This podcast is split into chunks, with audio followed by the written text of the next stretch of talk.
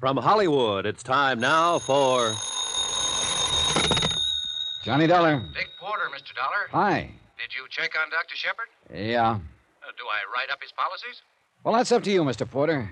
Dr. Shepard's life has been threatened. What? That's according to him. And the man who threatened his life has definite homicidal tendencies, also according to Dr. Shepard. Well, I. I...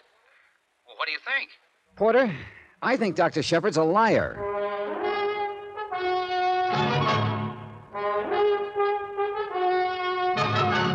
Tonight and every weekday night, Bob Bailey in the transcribed adventures of the man with the action packed expense account, America's fabulous freelance insurance investigator. Yours truly, Johnny Dollar.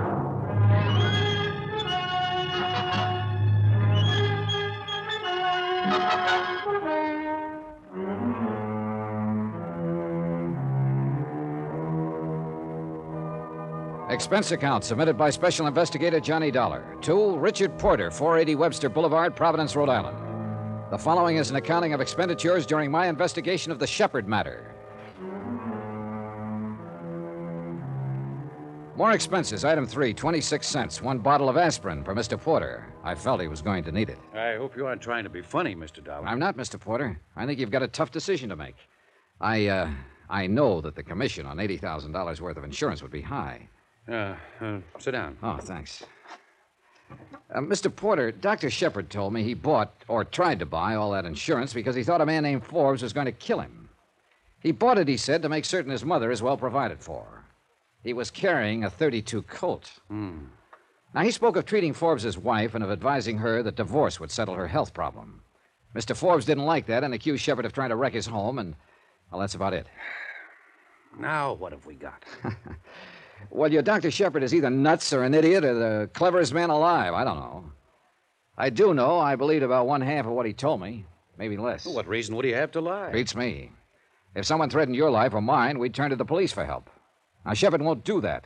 Insists that it would probably be hazardous in the case of his patient, Mrs. Forbes. I don't want to write up this policy if what he says is true. But I, I don't want to pass up the commission if it isn't true. Can you stick around town for another day or two and find out about it? I'll do what I can, Mr. Porter. Go ahead. Have an aspirin. He had an aspirin, and I had a car ride. Once again, out to the offices of Dr. Shepard. The same things were more or less going on in the same way. His nurse, Miss Streeter, appeared as distraught as ever when she recognized me. There was a quick dabbing at the eyes, a straightening of the hair before she spoke. I. Good morning, Mr. Dollar. Hello. I'd like to see the doctor again. He was calling Mr. Porter's office trying to locate you. I'll buzz him.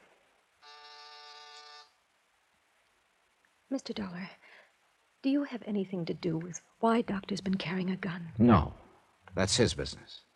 In other words, I should mind my business. Well, I'm being honest. I've advised him what to do on the matter. What matter? He'll have to explain that to you, Miss Streeter. It doesn't make much sense to me. You can go back now. Okay, thanks. Hello, Mr. Dollar. Hello, Doctor.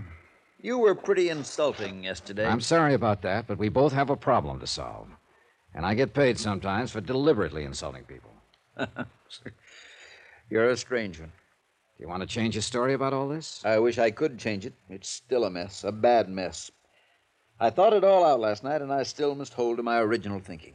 I have to place my concern for my patient, Mrs. Forbes, before anything else. In other words, you won't call the police and tell them your life's been threatened. No, and you're very stubborn about that part. I don't think you comprehend the situation at all. Look, wait a minute. Let's understand each other, Doctor. If this man Forbes is all you say he is, and you say you're the expert on homicidal tendencies, then the best thing for you to do is to prefer charges against him for threatening your life and have him locked up. Now, you could do that, according to what you've told me about Mrs. Forbes and a servant in their home witnessing his threats. I will try to explain again. I can't do that for Mrs. Forbes' sake. I just can't. She's been through a shattering ordeal. I must attempt to resolve this quietly. Now, true, I can generally anticipate a man's actions inside my office under clinical conditions, but I. Well, Forbes is different. That's why I tried to contact you today. Someone like you could approach Forbes and possibly persuade him to discard his ideas of violence. Probably do it in a quiet way, too. What does Mr. Porter pay you? Well, what's that got to do with it? I'm willing to pay you. I mean, you and I don't seem to get along very well, but I phoned Porter, and he tells me you're one of the best men in your line of business. I'll pay you to go to Paul Forbes and talk to him as I've described. I can't figure you, Doctor. Now, let you and I not get into any personality arguments. Will you do this for me for your regular fee? I was going to do it anyhow, for Mr. Porter and the fee he pays me. I just wanted to check you first. I'll do it, but I still think it's a matter for the police. All right, let's leave it this way. You go talk to Forbes. If you think he means to kill me, then I'll call the police and prefer charges against him, patient or no patient. How's that? That sounds a little more sensible, Doctor.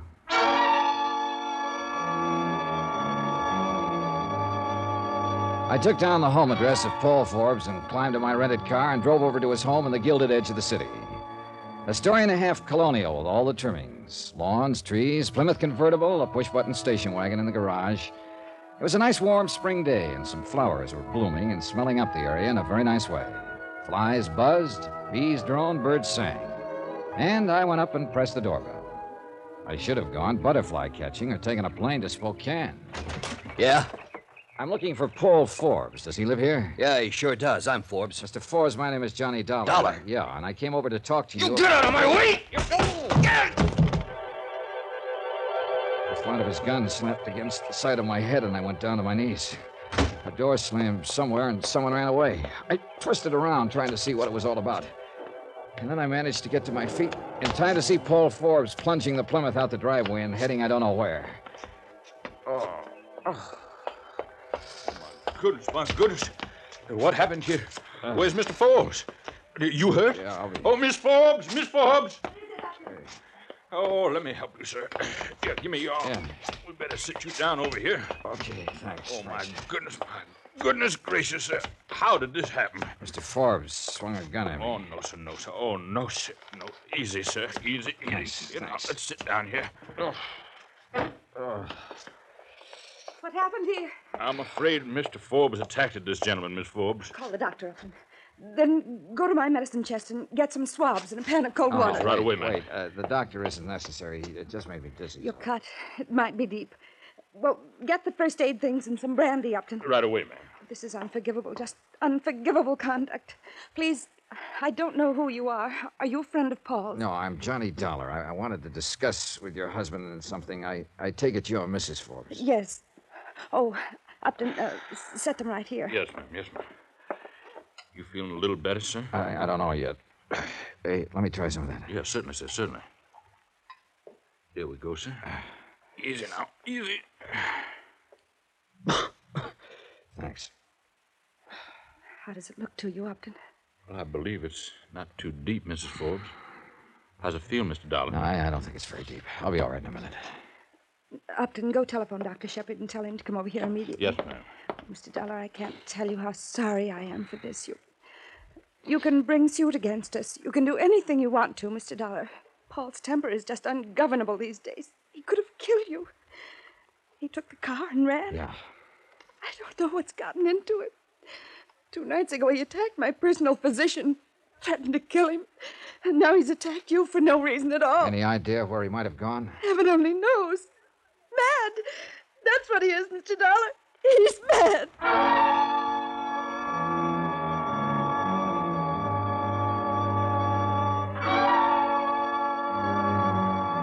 Pauline Forbes had a right to be scared from what I'd seen of her and from what I'd seen of her husband. He was an angry man with a gun in his hand, slugging at anyone in sight. She was a distraught woman with a darkening spot underneath her right eye, and it wasn't mascara. I began to wonder who needed more looking after Dr. Shepard, Mrs. Forbes, or Johnny Dollar. Now, you just lie still now, sir. Huh, what? I guess you kind of fainted a little bit. Is there anything I can get you, sir? No, no. Uh, just tell me about Mr. Forbes. I beg your pardon, sir? Look, I'm an insurance investigator. I came here today to talk to Mr. Forbes about threatening Dr. Shepard's life. Oh, uh, well, I, I wouldn't want to talk out of turn, sir. You you better discuss that with Miss Forbes. Now, just one question. Did Mr. Forbes threaten Dr. Shepard's life? Yes, sir. You heard him? I did, sir. He attacked Dr. Shepard here two nights ago. Did he also attack Mrs. Forbes? Mr. Dollar, this is an unhappy house. Things have gone all wrong here these last few months. Mr. Forbes changed. Miss Forbes, uh, well, I don't know. I, but please don't ask me to speak up against anyone. I'm just trying to find out the best thing to do for everybody concerned. What can you do, sir? Well, I didn't think anything like this had happened. Terrible, Doctor. terrible. This about settles it. Now, I want you to go up to your room and lie down. There's no sense in your getting any more excited. I want to see about Mr. Dollar first. Oh, good morning, Doctor. Hello, Upton. Uh, let's have a look at this dollar. Uh, get that light. Yes, sir. How is it? Well, I don't think it's anything worse than a cut. How do you feel, Dollar? Oh, an aspirin might straighten me out. I hope so. Upton? Yes, I'll get some, sir. Dollar, I should have taken your advice yesterday. I'm going to take it now. I'm going to call the police and have this man arrested. He might kill somebody next time. Yeah, am I all right? Sit up. Dizzy? Yeah, a little. That'll wear off. What will they do to Paul? Well, they'll take him into custody and probably talk some sense to him. Oh, this, this is awful. You go up to your room now, Mrs. Forbes. We'll handle this. Oh, Upton, uh, take Mrs. Forbes upstairs. yes, sir. You just come along, Miss Forbes. Thank you.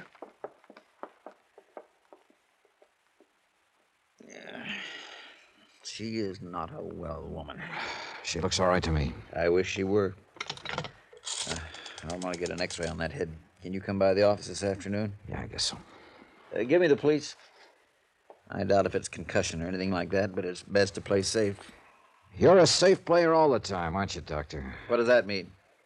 I don't know. Now, look here. I'm not. Hello? Uh, yes. I want to talk to somebody about a threat on my life. I. My name is Shepard. Dr. Charles Shepard. When I left him, he was reporting Paul Forbes to the police. He gave them Forbes' description and the license number of the Plymouth Forbes was driving. I didn't stay beyond that. Maybe I should have. Maybe I should never have left that house. I'm not sure, but if I hadn't left, I might have saved a life.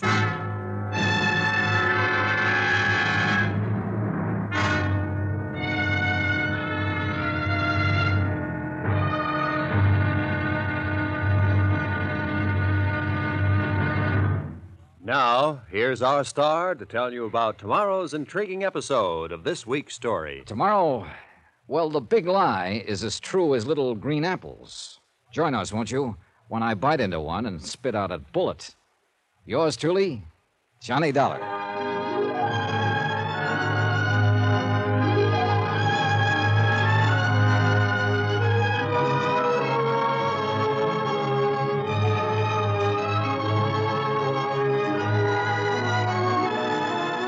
Yours truly, Johnny Dollar, starring Bob Bailey, is transcribed in Hollywood.